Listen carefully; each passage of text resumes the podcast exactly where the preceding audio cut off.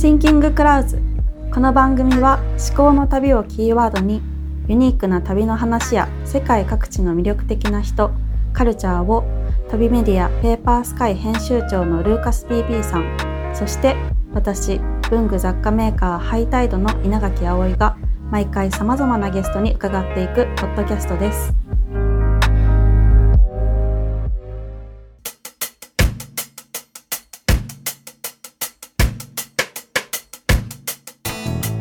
Thinking Clouds、 ホスト役文具雑貨メーカーハイタイドの稲垣葵です。そしてあ、ルークスです。よろしくお願いします。よろしくお願いします。今回は準備号となるだいゼロかいめです。ルーカスさん、はい、はい、ちょっとゼロかいめということで、まずお互い自己紹介をしましょうかね。はい、はい、じゃあルー僕からルーカスさんから。はい、あの、まあ、ペーパースカイっていう雑誌の編集長をやってます。あの会社名がニーハイメディアもにじゅうななねんぐらいになるので、まあ、ずっと日本で雑誌を作ってきましたですね。えっと、じゃあ私もちょっと自己紹介を、はいはい、えっと、福岡を拠点にする文具雑貨メーカーハイタイドの稲垣葵です。でハイタイドは基本的にはあの自社で自分たちの文房具だったりとか雑貨を作っているんですけど、まあ、海外の卸とかもしていて、最近はお店を福岡ににてんぽと東京と、あとアメリカにもロサンゼルスとニューヨークにお店を出したりもしています。で結構アーティストさんだったりとか企業とコラボしたりイベント企画したりとかしていまして、まあ、文具とか雑貨にまつわるいろんなことをしている会社で働いています。はい、でペーパースカイとハイタイドがなんでこういう風にポッドキャストをするかと言いますと、はい、まあ、ハイタイドはペーパースカイのグッズライン、はい、ペーパースカイトラベルツールズの、はい、えっと、企画と販売の方を一緒にお手伝いさせていただいていて、はいはい、でペーパースカイトラベルツールズはどういうものかっていうのをちょっとルーカスさんから、うん、はい、はい、あの、まあ、ペーパースカイの雑誌ご存知の人たちが、まあ、結構旅の本で、まあ、旅とライフスタイルで、うん、で、まあ、その中に文化的な話もあるし、アウトドアの話もあるし、歩きの話もあるし、自転車の話もあるし、そこを、まあ、あのそのライフスタイルに合うような、まあ、グッズをいろいろ作ったりとかしてるね。で、まあ、あと出会ってる人たちと一緒にあのアーティストとかコラボレーションして出してるものもあるし、うん、あの本当自転車乗るに便利なものもあるし、山に入るときに使いたいものもあるし、ちょっとそういう機能的で、まあ、軽くてシンプルなラインナップですね。うん、そうですね。一緒にいろいろハイタイドとして、まあ、ペーパースカイとルーカさんと毎日話しながらグッズ作らせていただいてるときに、やっぱりペーパースカイの周りにすごい魅力的な人だったりとか、道具を作ってる地方の生産者さんとか、すごく面白い方たちが日本にはいっぱいいるなっていうお話をすごく聞いていて、そういった人たちの魅力だったりとかをもっといろんな人にシェアできればなっていうことで、ポッドキャストをそうだね始めようってなりましたね。ね、タイトルはズバリ、はい、あ発音が難しい。難しい。あの Thinking Clouds。Thinking Clouds。そうというが、よくみんな多分漫画とか見てるの、こう、はい、あの点々点でこうちょっと丸になってるやつ、あの頭の上にもくもく浮かぶ。そうそういうの英語で Thinking Cloud というで、はい、まあ、僕の頭の中いつもそんな状況にあるから、あ、まあ、こういう自分と、まあ、楽器とこう周りのペーパースカイの人にこう出会ってる話や言っていくと、まあ、そういう気分で、うん、あのやっていけたらいいなと思って、だから別にこのポッドキャストあって何か答えが出るとか、うん、何を教えるとかそういうじゃなくて、まあ、何か聞いてちょっとでも気分が良くなるとか、ちょっとインスパイアされたりとか、ちょっと刺激になったりとか、面白いだなと思ってくれたりとか、うん、というなんかこうぼんやりな、うん、あのちょっと考え、いい意味であの重くなくてこうちょっと考えさせたりという、あの軽くのおしゃべりに毎回面白い人、はい、紹介できたらいいなと思ってます。うん、今は私たちふたりとも、うん、ルーカスさんの渋谷の事務所にあ今ね事務所に ね, ねいるわけですけど、うんうん、でもまあはちじゅうねんぐらいの古いな家が渋谷のど真ん中にいるけど、はい、あのお庭がついていて、そうだね、みんな来たらおばあちゃんの家に来てるみたいな気分で目の前に柿の木があったりもみじがあったり、うん、ちょっとルーカスさんに、はい、おそらくペーパースカイのことをまだあんまり知らないっていう方もいらっしゃると思うので、いい、いいね、はい、ペーパースカイについてちょっと聞いていきたいんですけど、もうペーパースカイはどれぐらい何年からやってますかね。そうだね、にせんにねんであの立ち上げただね。だから、はい、まあもともときゅうじゅうろくねんで「トキオン」って雑誌を作って、はい、でそこがにせんいちねんぐらいに売って、でそこからペーパースカイを作り出してるっていう感じですね。はい、ということはもう今にじゅう、そうだね、にじゅうねんになるだね。にじゅうねん、うんうん、長いですね。ね、間もなく、はい、雑誌にすると長くなったね。雑誌にすると何冊ぐらいいってるんですかね。今ペーパースカイはろくじゅうよんだね。ああ、なるほど。はい、いろいろね出すあのなんだろう回数みたいなところも結構変わって、今最新号が高知特集がろくじゅうよんごうめ、はい、そうですね、うん、になってますね。 そうですね。そうやって考えるともうペーパースカイのテーマ自体もそういう旅ですし、はい、ルーカスさんはもう日本も世界もめちゃくちゃいろんなところ行ってる、うん、ねえ行ってるね、うん、Thinking CloudもしてるしいろんなところでThinking Cloudして、そうだね。でもペーパースカイはもちろんみんな読んで行動してその場所行ってほしいもちろんあるけど、うん、別に行かなくてもこの本だけで読むでもその場所の空気感を感じさせたいから、うんうん、そうですね、あのその何どっちでもの読み方があると思うので、うんうん、まあ、今度本当高知行くからという手に入る方もいるし、うん、あの高知行かないけど高知の気分になりたいなと思ったら、うんうん、まあ、その空気感がそのあの写真とか文章とか、はい、あの企画の表現から出たらいいなと思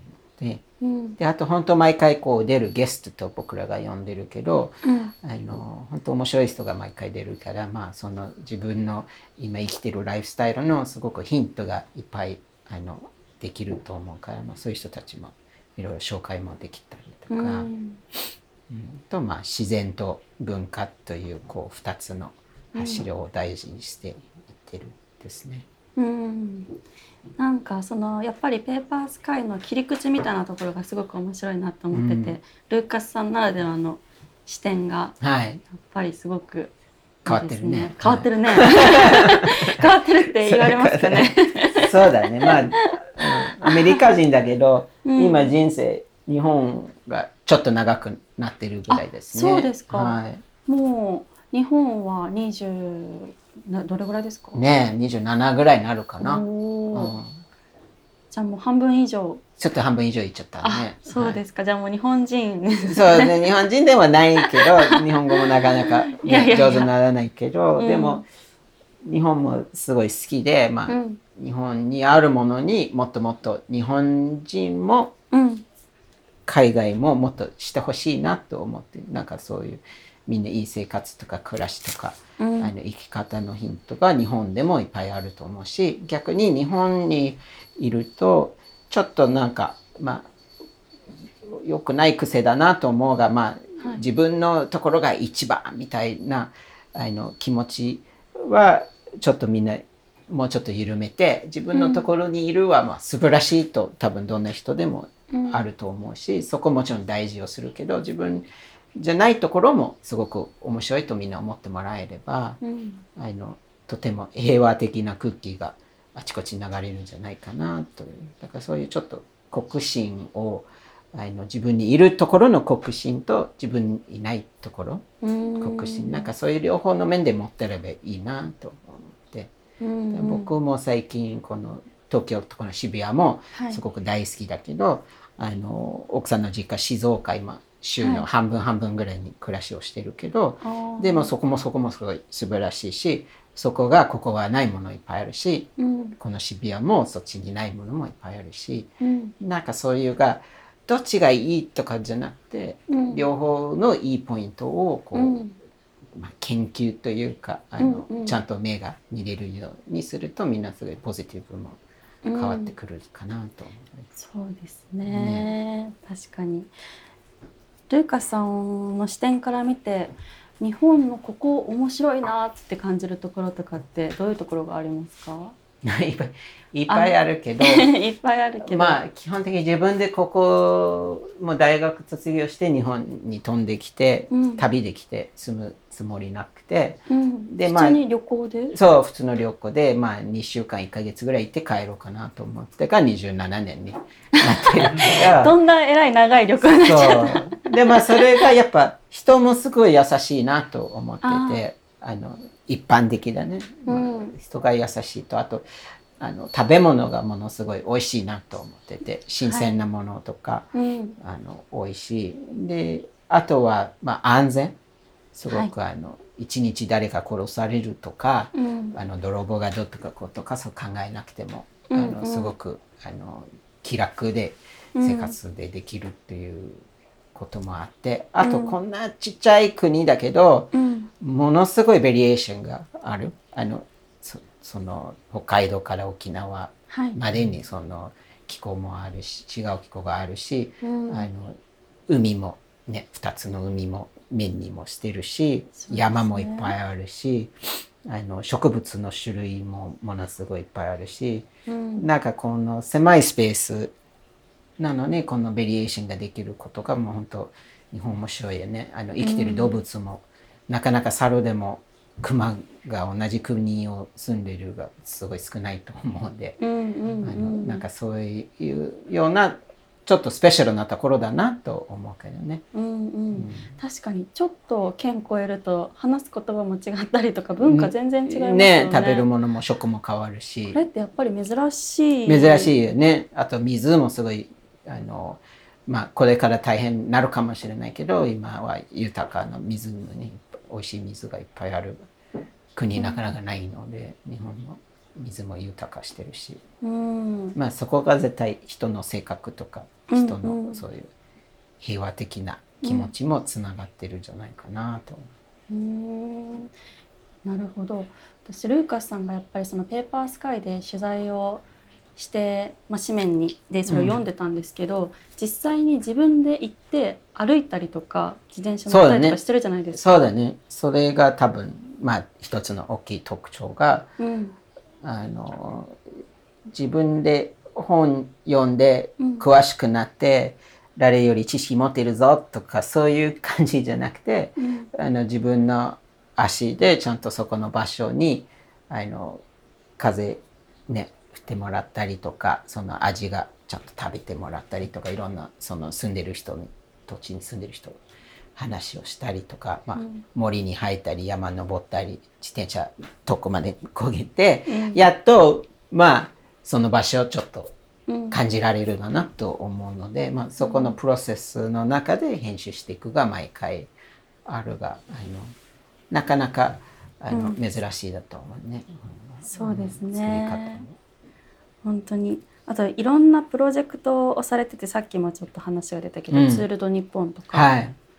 ツールドニッポンはその自転車で地方地方っていうか地域を回って、うんうん、そこの土地の魅力を再発見するプロジェクトですよね。そうねそれも結構今みたいに、うん、あのすごくこの、まあ、雑誌のメディアは手に取って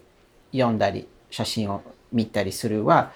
あの編集頑張ればいろんなきっかけを作って人に動かせるとか人の心を動かせるけどだけどそれきっかけまでだから、うん、実際にやっぱ体験をする場所も作りたいなと思ってそれがそのペッパースカイのそのそれで日本のイベントが、うん、ペッパースカイ読んだようなことが本当は自分もそこで体験をできるような場を作りたかったでもうじゅうにねんぐらいになるかな。うん、あので本当毎年にさんかいぐらいにいろんな地域にイベントでやっていくですね。うんあの近場にあるは栃木と新潟と、はい、あとは千葉だね。ああのはい、でそんな、まあ、情報またウェブの方とかいろいろいつも流してるんで、はいうん、ぜひこのポッドキャストも聞いてるリスナーが、うんね、参加してくれたらすごい嬉しいし、ね、多分すごい楽しいしと思う、ね、そうですね、うん、確かにあとジョオールドジャパニーズハイウェイのはい、はい、それも、まあ、雑誌の中また連載のページがあるけど、はい、それまたすごい日本の独特の文化だと思うけど、うん、あのまああの海外の人も日本人もそうだけど結構あの山が好きな人みんな結構ピークをこう目指す、はい、頂上をそう頂上に行きたいという、まあ、大体みんなそういう希望、はい、で僕はあんまり、まあ、怖がり屋もあるし一番上行けなくていいなと歩く精神が好きだからうん、うん、歩けばいいからあのでたまたまあのうちの奥さんの実家静岡にあるで、はいあのまあ、東京から静岡に一回歩いて帰ったらどうですかと一回僕奥さんに話をして東京から静岡までそうそうでびっくりしてやめましょうよみたいな話になってでまあ残念だなと思って、はい、でちょっとまあ何日また何ヶ月経って、うん、で友達そういう話をして歩くとそういう日本は街道があるよと教えてもらってああいう昔の、あの道が日本はいっぱいこう残ってるよと教えてくれて、ね、おそれ面白そうだなともう一回思ってでもう一回提案して、はい、で奥さん今度旧東海道というこういうもともとの道がね京都まで東京からあるから、うん、そこの道をトレースしながらあの家に帰ってみないかと言ってでそれでちょっとあ面白いかもねと言ってくれてでそこで初めて街道を僕も歩いたけど、うん、何が面白いが、まあ、今みんな情報インターネットから取るけど、うん、多分あの時代だったらみんな街道を歩いてるからもう街道はもう本当インターネットみたいなものだったと思う昔は、うん、でそこに昔にあった食べ物は今でも食べられる例えばこの昔の豆腐屋がここでさんびゃくねんやってますよみたいな街道トレースすればそういう店ポコポコあのこの美味しい和菓子屋が江戸時代で安が食べたぞとかなんかそういう歴史が歴史じゃなくて今でも生きてるというかものすごい面白いんで、うん、であと人、うん、あの俺、俺忍者だよという人もいるけどでも本当はその人のルーツ羽鳥さんっていう人がルーツ探っていくとまあ資料もいっぱいあるし自分の忍者のストーリーでこうどこうとかこうとかなんかそういう歴史も話せる人し例えば北品川のの下駄もにせんさんびゃくねんぐらい売ってるお店もあるけど、はい、昔の人下駄は高いからみんな買ってるじゃなくてあの結構編んでたで、ね、みんなあのいちにちこう歩く分で、うんうんうん、それでも藁でも売ってる店も、はい、あのまああの編める人少ないと思うけどでもまだまあその残りでまたそういうのも売ったりとかだからそのそこはまあそういう街道歩くとそういう歴史がまあ死んでるものよりまあ現在もあるし、まあ、未来もこう。うんあの歩くと、まあ、また新しいコーヒーショップがあったりとか新しい、ね、な何かこうあのおばちゃんが集まるようなカフェがあったりとか、うん、なんかいろんな新しいものも未来も見えたりとかするし、うんうんうん、なんかそういう街道歩きがその、まあ、僕がオールドジャパニーズハイウェイっていうちょっと英語の名前をつけてやったりとかして、うん、最近あのマグロ街道というマグロ街道そう静岡からあの山梨に行く。マグロ街道を初めて聞いたかもしれない。そう、名前がマグロ、マグロ街道じゃないけどね、あの、もっとあの歴史的な名前があるけど、はいはい、ちょっと勝手にリブランディングして、マグロ街道でマグロロードと僕名前をつけて、なんでマグロロードなんですか？で、昔はマグロを運んでた、あ、あの、で、で、山梨の甲府までで、あの、うん、そうみんな持って静岡から甲府まで飛んでた。で今はそこで一番マグロ食べてる場所その甲府だからその江戸時代でやったことが